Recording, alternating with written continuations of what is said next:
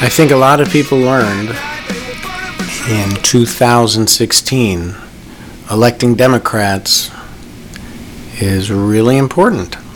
And when it doesn't happen, really bad things can happen to the country and potentially the world.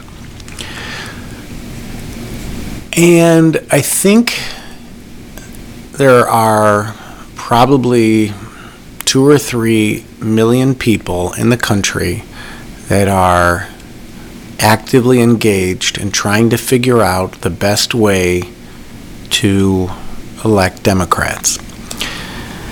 I'm one of them. I am a local politician tonight. I'll get sworn in as a trustee to my local library district. My name is Dan Johnson.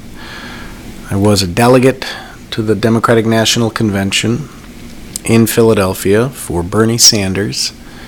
I've like recruiting candidates for office. I like supporting candidates for office. I like helping to elect Democrats and f- trying to figure out how to earn more votes um, come November. And I realized there's an opportunity that I hope this podcast might fill to have a conversation, one way at first, though it may be, with my fellow operatives and candidates and elected officials and party leaders, broadly defined, because in my view, anyone who self identifies as a party leader is in fact a Democratic Party leader. If you choose to ask a neighbor or a friend or your spouse to vote Democratic, that makes you a party leader. And those of and I think there might be two or three or maybe five million of us in the country. Um, and we need to get better. We need to learn from each other. We need to hear about what's working very well so we can replicate that. Um, Democratic Party is structured in a radically decentralized fashion, much like our government. And what that means is um, it's not top down, it's bottom up. And most of us are volunteers. Few of us are paid to try to elect Democrats. Very, very few. Candidates, of course, aren't paid.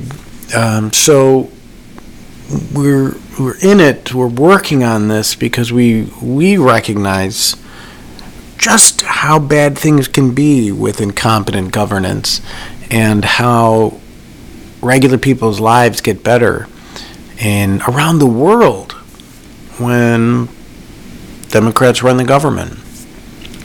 So, um, as one way to try for me to learn, uh, and hopefully, if I can learn um, from people about what's working for them and what they think about, uh, and what what lessons from their successful or unsuccessful campaigns they want to pass on, or from their party organization they want to pass on, or their advocacy group or their company, what's working well.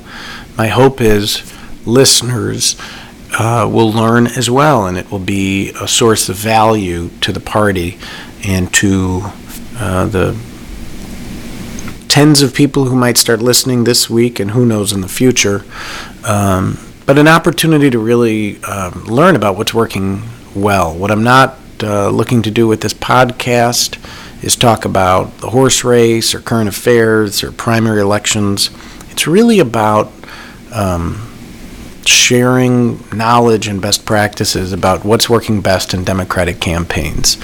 How do we engage regular people to not only vote the ticket, support our candidates, but then get another vote, tell their friends, feel that sense of ownership, have a sense of ownership over the party.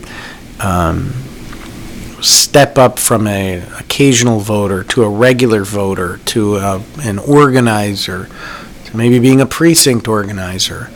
Um, we rely on an army of volunteers uh, to elect our go- elect a competent government. And so, to all of us who are spending time and energy and efforts, um, this is one way we can learn from each other. Um, I think it's really interesting. Um, who are the swing voters? Um, I happen to think we spend too much time thinking in terms of percentages of the vote and not enough time uh, in raw votes. As an example, um, campaigns, in my view, we all should be based on a win number. How many votes does it take to win the election? Uh, Illinois, where I live, uh, what it takes to win the 2018 statewide election is 2 million votes. Get 2 million votes for a Democratic candidate for governor or comptroller or treasurer or attorney general, you'll win. Very few candidates ever do that. And at the same time as uh, that history where no one has really earned 2 million votes, there were 2 million votes cast in the 2016 primary between Bernie and Hillary. So we have that list. We know who those people are. Some of them have moved, some of them have died. But we have a win list for whoever the candidate happens to be. And as a party, we don't do anything with it. We're not mailing a quarterly print newsletter to those 2 million. We're not figuring out how to get them to sign up for an email newsletter. We're not asking them to vote the Democratic ticket in 2018. I suspect we should. Um, I suspect someone is somewhere, and I'd like to find that person and interview them.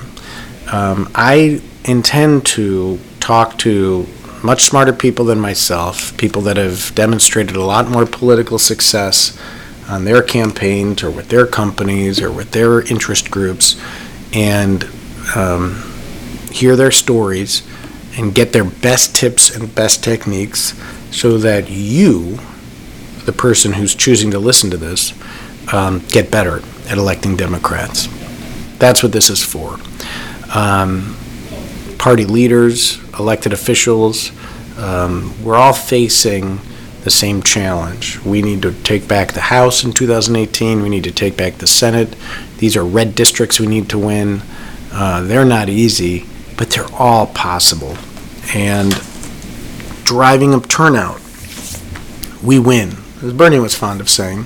And Barack said, if if everybody voted the political map is transformed. That's what Barack said. And Bernie is fond of saying on the trail, look, we win with high turnout. Democrats win when there's high turnout. To me, that's fundamental. And so there have been successful campaigns that have generated high turnout. I want to hear from them. I want to learn from them. What causes high turnout? what does it take? What has worked to get those sporadic voters, those citizens who are not registered to vote, those people that regularly do not participate? What has worked to get them to vote? We need to learn what has worked so that we can do it. And how do we fund that? And how do we sustain that? Um, how do parties do that? How do we keep volunteers, all of us, engaged to do that work? Because a lot of it is grunt work. There's no question about it. And which which elected officials are doing a good job keeping their volunteers, or rather their supporters, feeling engaged, feeling motivated, so that they're doing the hard work, thankless, invisible, um, unheralded of knocking on a door or making a phone call and ginning up one more citizen to vote the Democratic ticket. Um, I want to know. I think it's important. I think it's interesting. I find it fascinating. And this podcast is about telling those stories, learning those tips, learning those techniques, understanding best practices uh, so that you can copy it Um, a lot of it, I think, um, successful campaigns, much of it, of course, is based off of the personality of the candidate. Uh, that we can't really change. It's good to know what personalities seem to resonate the most. Um, but that's not. Um, th- there's only so much you can do with a candidate's personality. You know, uh, it's good to support those candidates that are most likely to appeal to folks to get them to vote. But frankly, I suspect there are just regular tips and techniques where if we're asking people to vote for the Democratic Party rather than, you know, Bob or Mary or Jose or whoever the candidate happens to be, I think we're going to be in a better place.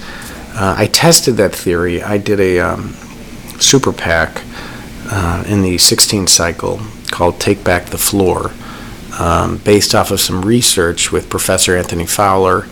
Um, and I'd like, I think I'll have him on the podcast shortly, um, because as, as I learned, the uninformed citizen, and there's a lot of them, um, thinks Republicans generally support their interests far more than they actually do.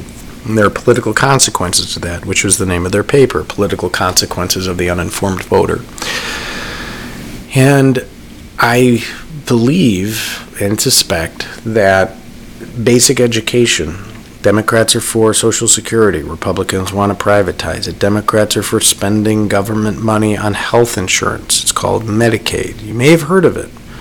Uh, that's a government program. Democrats vote to keep that and expand that. Republicans vote to cut that and shrink that. Nobody is born with that knowledge. So teaching people that, that's our job as a party, to teach people that. So I have no way of knowing whether uh, we did a mailing, uh, raised some money, um, sent a mailing to Lancaster, Pennsylvania, swing House district, and a swing Senate race in a swing battleground state. At least that's what I had thought. Um, and turnout ginned up quite a bit. Mailed to all voters, not just the registered voters. Is it because of us? Who knows? There's a lot of activity going on. But um, I think we need to understand how we reach the unregistered syst- systematically.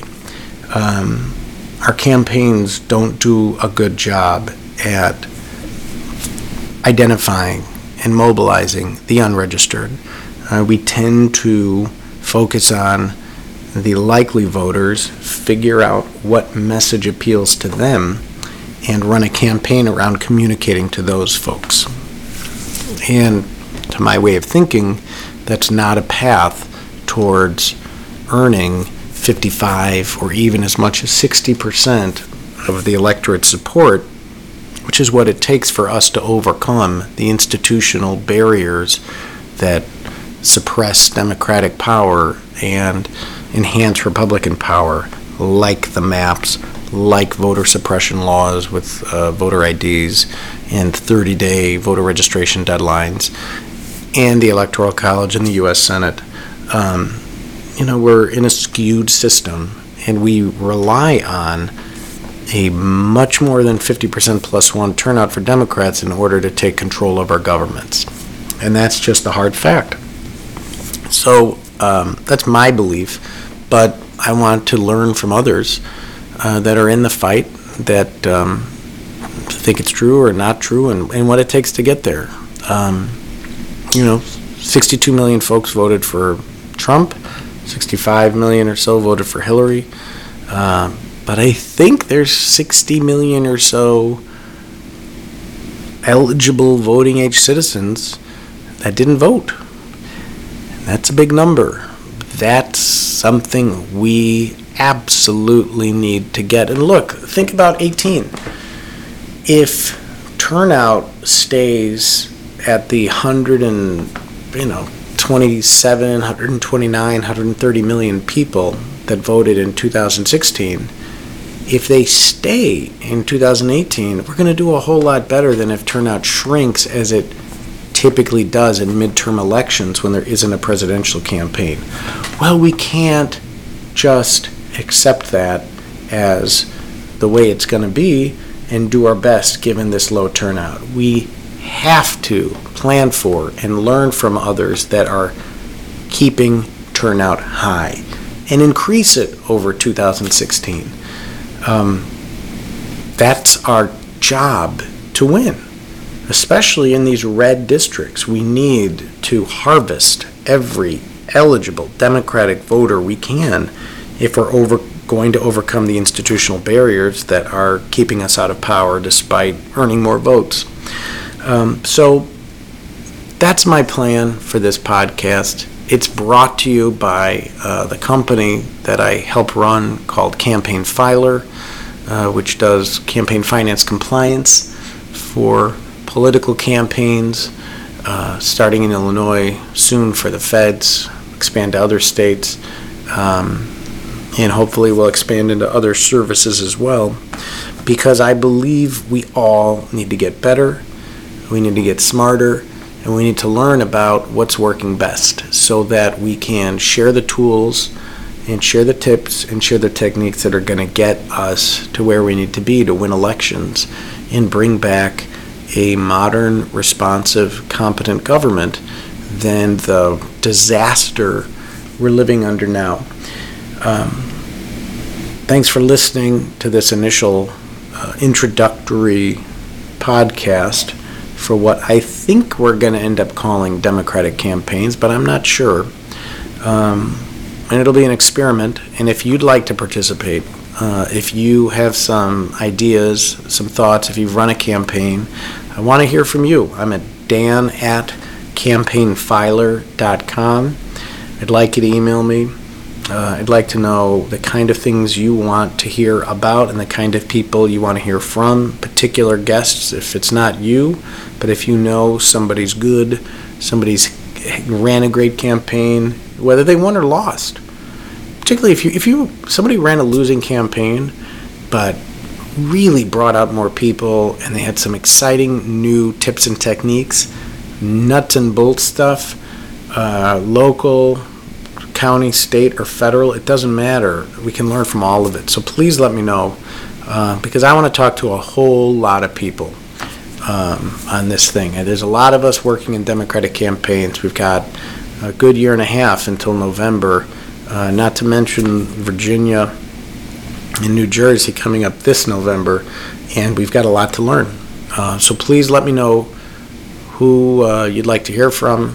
Uh, if you'd like to participate, email me dan at campaignfiler.com, and I'm looking forward to learning a lot and hopefully.